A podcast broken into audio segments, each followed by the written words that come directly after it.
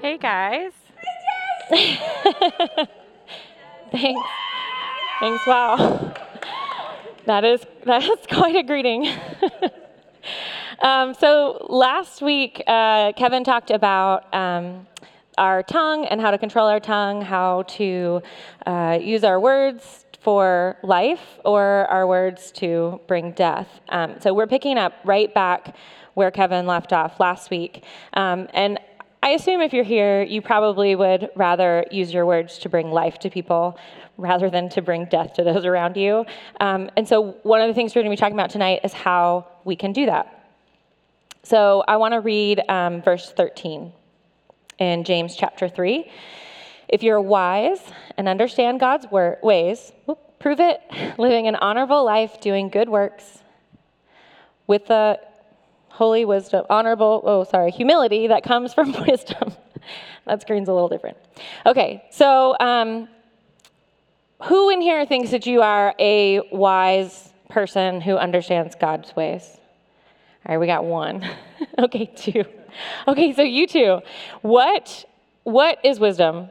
How is it different from knowledge? Anyone can answer this. What's what is knowledge? Let's get a, a good definition of knowledge. a little louder.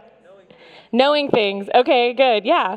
So, knowledge is um, acquaintance with facts, truths, or principles. So, basically, yeah, you know information, you have information.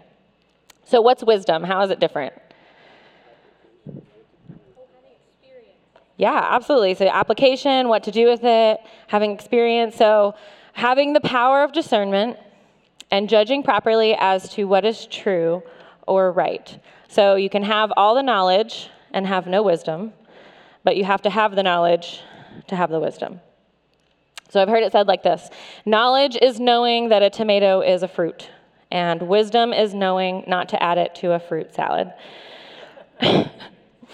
All right, so we're going to go back into um, James and read in verse 14 through 16 which I'm just going to read it from back here if that's okay.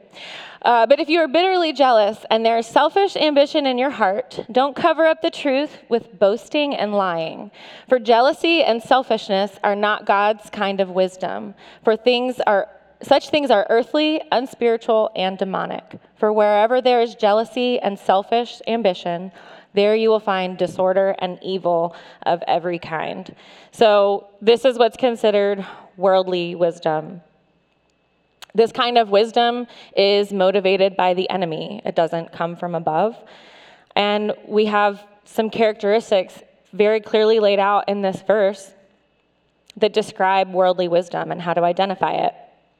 It's bitter, it's jealous, it's boasting or prideful, it's lying, it's selfish, unspiritual, and evil. And frankly, none of this really sounds very wise to me anyway. So, worldly wisdom is maybe not the best way to say it, but that's what we're going to go with for this evening. So, in, in verse 17, we find out what godly wisdom is. But the wisdom from above is first of all pure. It is also peace loving, gentle at times, and willing to yield to others. It's full of mercy and the fruit of good deeds. It shows no favoritism and is always sincere, and those who are peacemakers will plant seeds of peace and reap a harvest of righteousness. So we have laid out here the characteristics of godly wisdom it's peace loving, considerate, humble, sincere, merciful, pure, and good. If you see these side by side, they're basically exact opposites of each other. You can't have one and the other together. You can't be prideful and humble.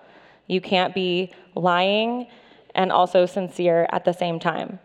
Worldly wisdom and godly wisdom cannot happen at the same time because they are complete opposites. So, your true wisdom can be measured. You can find a, a wise person by looking at someone's character you're going to see people exhibit these characteristics. So if you know someone who is merciful or sincere, they probably are going to be a good source of godly wisdom. So most of what I want to talk about tonight is comparing some examples of worldly wisdom and then seeing if we can find a godly wisdom that can sort of counteract that and see how those really are opposites and do not go together. So, the first worldly wisdom that I want to talk about is you are what you experience.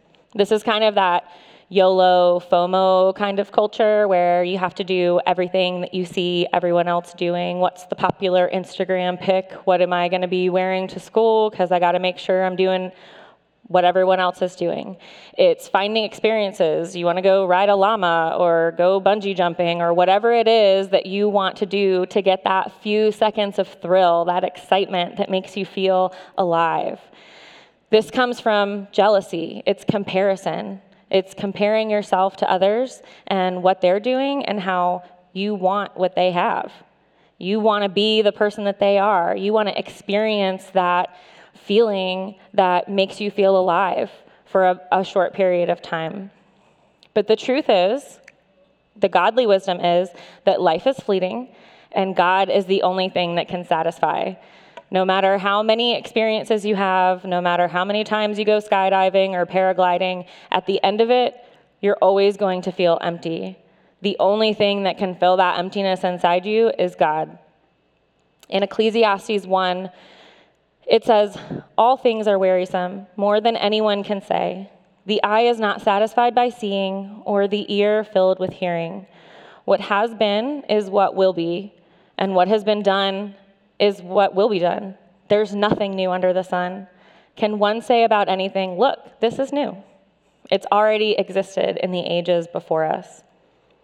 Now, you may think, the Bible doesn't know anything about the things I experience today. And while your experience is uniquely maybe a little bit different, and sure, the Bible doesn't talk about cell phones or Instagram or Snapchat or Be Real or any of that, it's still the same experience. It's the same emptiness, it's the same unsatisfaction with what we have. God is only the only thing that can bring satisfaction to us. So, our next worldly wisdom is that sex is no big deal and love is love. This really comes from selfishness. All you care about is your needs and what you want in that moment, and that's instant gratification. That definitely doesn't come from God. The world, the media, your friends will tell you that it's just the inevitable next step in your relationship, and you're going to do it at some point anyway, so you might as well get it over with. But that's not real. That's not what God says. God created marriage to protect us and to keep us safe. In Hebrews, it says, Marriage is to be honored by all, and the marriage bed kept undefiled, because God will judge the sexually immoral and adulterers. God isn't trying to give us boundaries that hurt us, that make our life hard. He wants to protect us. He wants to protect us physically, emotionally, psychologically. All of those things can be harmed if you are trying to explore your sexual activity. God wants to keep us safe, and that's why He created these boundaries for us. So, our next worldly wisdom is that there are different paths to heaven, and everyone's beliefs are true. If you were in service this morning, um, our guest speaker, Brian, actually talked about um, Jesus asking God to take away his, his death on the cross so that he wouldn't have to experience that. And God didn't because it was the only way. If there was any other way that we could reach heaven, why wouldn't God have done that instead of sacrificing his only son, who's part of him? This stems from an unspirituality where we don't want to give our spirits to someone. We want to have control of it and we want to think that I can be a good person. I can go to church. I can do good things. I can be nice to people, and that's enough to get me to heaven. I don't have to walk the narrow path because God loves me. And so that means that He'll always take care of me. And yeah, that is absolutely true if you're a true believer. But if you're living your life in a way that's counter to what, what God has commanded, you're not on the right path. Christ is our only salvation. In John 14, 6, it says, Jesus told him, I am the way, the truth, and the life. No one comes to the Father except through me. If you believe the Bible is true, then you have to believe that Jesus is the only way because that's what Jesus said. And if the Bible is true, then what Jesus said is also true. Our next worldly wisdom is that if someone wrongs you, you have a right to pay them back. Sometimes this comes from anger and bitterness, and we think, I have to, I have to, I have to teach this person a lesson. I have to teach them that they can't treat me like this. They hurt me, and so I have the right to hurt them back because they're the one who started it. It may even come from a deluded sense of trying to make someone a better person. Well, if I don't teach them that this is wrong, then they're just going to go and treat everybody else badly. So I'm just really helping everyone around me by teaching this person a lesson. This comes from bitterness, and bitterness is just anger and disappointment at being treated unfairly. But the world doesn't get to decide what's fair and what's unfair. Only God gets to decide that. In Matthew 5 4, Jesus tells us, I tell you, love your enemies, bless those who curse you, and do good to those who hate you, and pray for those who persecute you. So, our godly wisdom is to love your enemies. Jesus forgave the soldiers who were crucifying him on the cross while he was dying. If that's not loving your enemies, I don't know what is. Jesus never sought retribution and he lived his life as fully man and fully God, which means that he absolutely had the power to cast judgment on every single person. But he didn't. He was kind and he was merciful. How can you bless your enemies if you're cursing them? How can you pray for your enemies if you are planning how you're going to hurt them back? Our next worldly wisdom is that I'm my own authority. I know what's best for me. As students and young adults, you guys probably feel like you have everyone telling you how to live your life, how to make your choices, when to get up, when to go to bed, what to wear, how to, how to talk, who to be friends with. It comes from parents, it comes from your people around your peers around you, your friends. It can even come from people at church that you always feel like someone is telling you what to do. And sometimes you feel like you're the only one who really knows what's best for you. I think even as adults, we probably feel like that a lot too. There's always someone who's telling you what you can and can't do and what's right and wrong for you. This comes from a sense of pride. You think that you know better than the people who have gone before you. You think you are the only one who can understand what you're going through. But the godly wisdom here is that God is the creator and the final authority. In Isaiah 29, it says, You have turned things around as if the potter were the same as the clay. How can what is made say about its maker, He didn't make me? How can what is formed say about the one who formed it? He doesn't understand what he's doing. So when you question God as your creator, when you question the way that God made you, when you question his plan for you, you throw back in his face the fact that he created you. He made you exactly as He intended. Your, your name was known by Him. The hairs on your head were known by Him before you were born, before your parents were born, before time even began. He knew you. He knew your personality. He knew your mistakes. He knew your flaws, and He knew your strengths. And He loved you, and He still created you, and He is still the authority in our lives. If He knows everything about you, even more than you know about yourself, isn't He going to be the better authority in your life? And our last worldly truth is that you deserve nothing less than the best. Now, this one doesn't really seem that bad. Like, why can't I have nice things?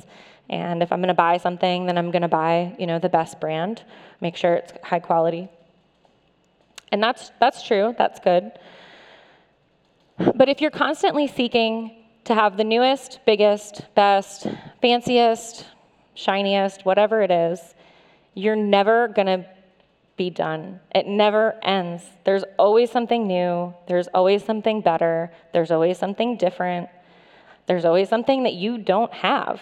You simply cannot attain it all. And if you try, you're always going to fail. You'll never achieve it, and it's never going to give you the contentment that you think it will. If I just have the newest phone, my camera will be better, and then I won't have to spend so much time taking good pictures. Or if I just have like this new pair of shoes, then I don't have to worry about getting new clothes because my shoes are always going to look good. But that's, you're never going to find contentment in that. It's always going to be something different. Our godly wisdom here is that we can only find true contentment in God. Godliness with contentment is great gain, for we brought nothing into the world, and we can take nothing out. If we have food and clothing, we will be content with these. And that's in 1 Timothy chapter 6. If we're striving to get all the stuff, all the things, at the end of your life, you take none of it with you. None of it means anything. When you stand at the gates of heaven, you're not going to have your AirPods with you. You're not going to have your car with you. You're not going to have whatever it is that you prize the most, it's not going to be there. What will be with you is your spirit, your heart, your past, your choices. God sees all of those things, and those are the things that carry on with you into heaven. And the good news is, if you're a true believer, even your past and your mistakes get left behind, and all God has before Him is a pure person who's loved him and trusted in him.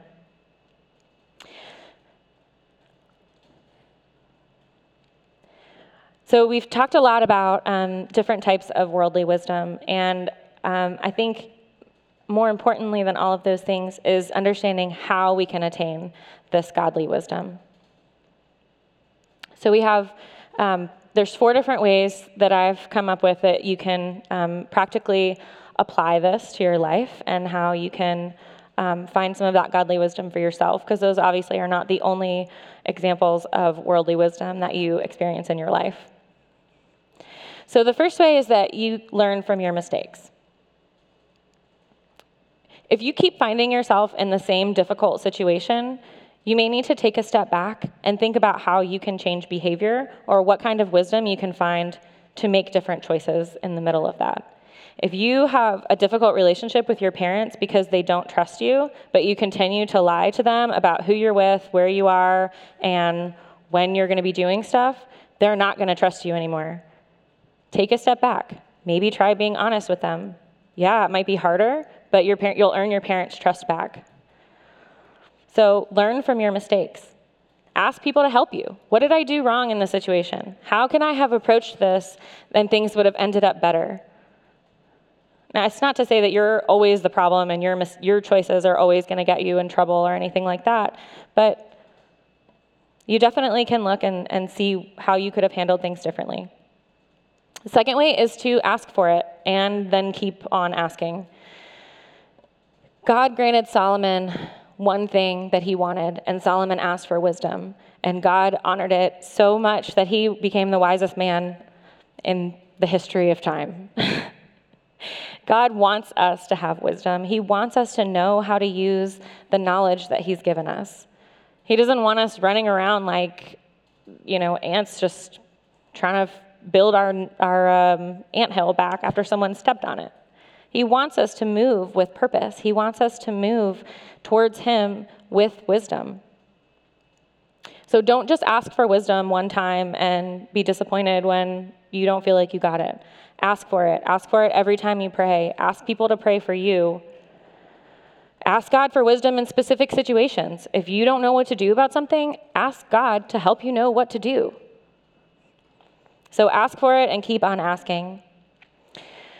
Um, find a wise mentor. We talked about godly characteristics and things that that you can look for in people. Do you know someone who's sincere? Do you know someone who's humble? They might be a good person to ask for godly wisdom, to help you understand how to approach a situation, to know what the, what the wise thing to do would be. So find a wise mentor. It doesn't have to be someone that's super old. It doesn't have to be someone who's like your grandparents' age. It can be someone who's a couple years older than you, who has more experience, or who reads God's word and understands what God's wisdom is. And then our last one, our last way is to get to know God and his character. How can you know what godly wisdom is if you don't know who God is? And how can we get to know God? Well, there's a reason why the Bible is called God's word. It's because they're his words. And if you know anything, it's that getting to know people and having conversation is the best way to understand who they are. So the more you read God's word, the more you're going to know who He is. You can start anywhere. Anywhere in the Bible is going to be a good place to start. In fact, we're moving really slowly through James right now, and I think it's fantastic. It's going to be real easy to keep up. It's not hard to read one chapter in a week. These aren't super long. Start in James. That's where we are right now. Anytime you can get to know God and his character is going to help you understand where where his wisdom is and and just I want us to um, as we sing this next song, stand, come up, sit in your seat, go to the back and be alone, whatever that's going to look like for you. But while we sing this song, I want you to spend some time asking God for wisdom. If you don't have a specific situation you need wisdom for, then just ask for it generally. If you don't want wisdom, then pray for someone you know who does. You don't have any friends, you can pray for wisdom for me. I mean, anybody that you know, everybody needs wisdom. So I just want you to spend a few minutes either a specific situation or a specific person or even just yourself in general and just ask God for wisdom and ask Him to help you understand what His wisdom is and then how to identify it.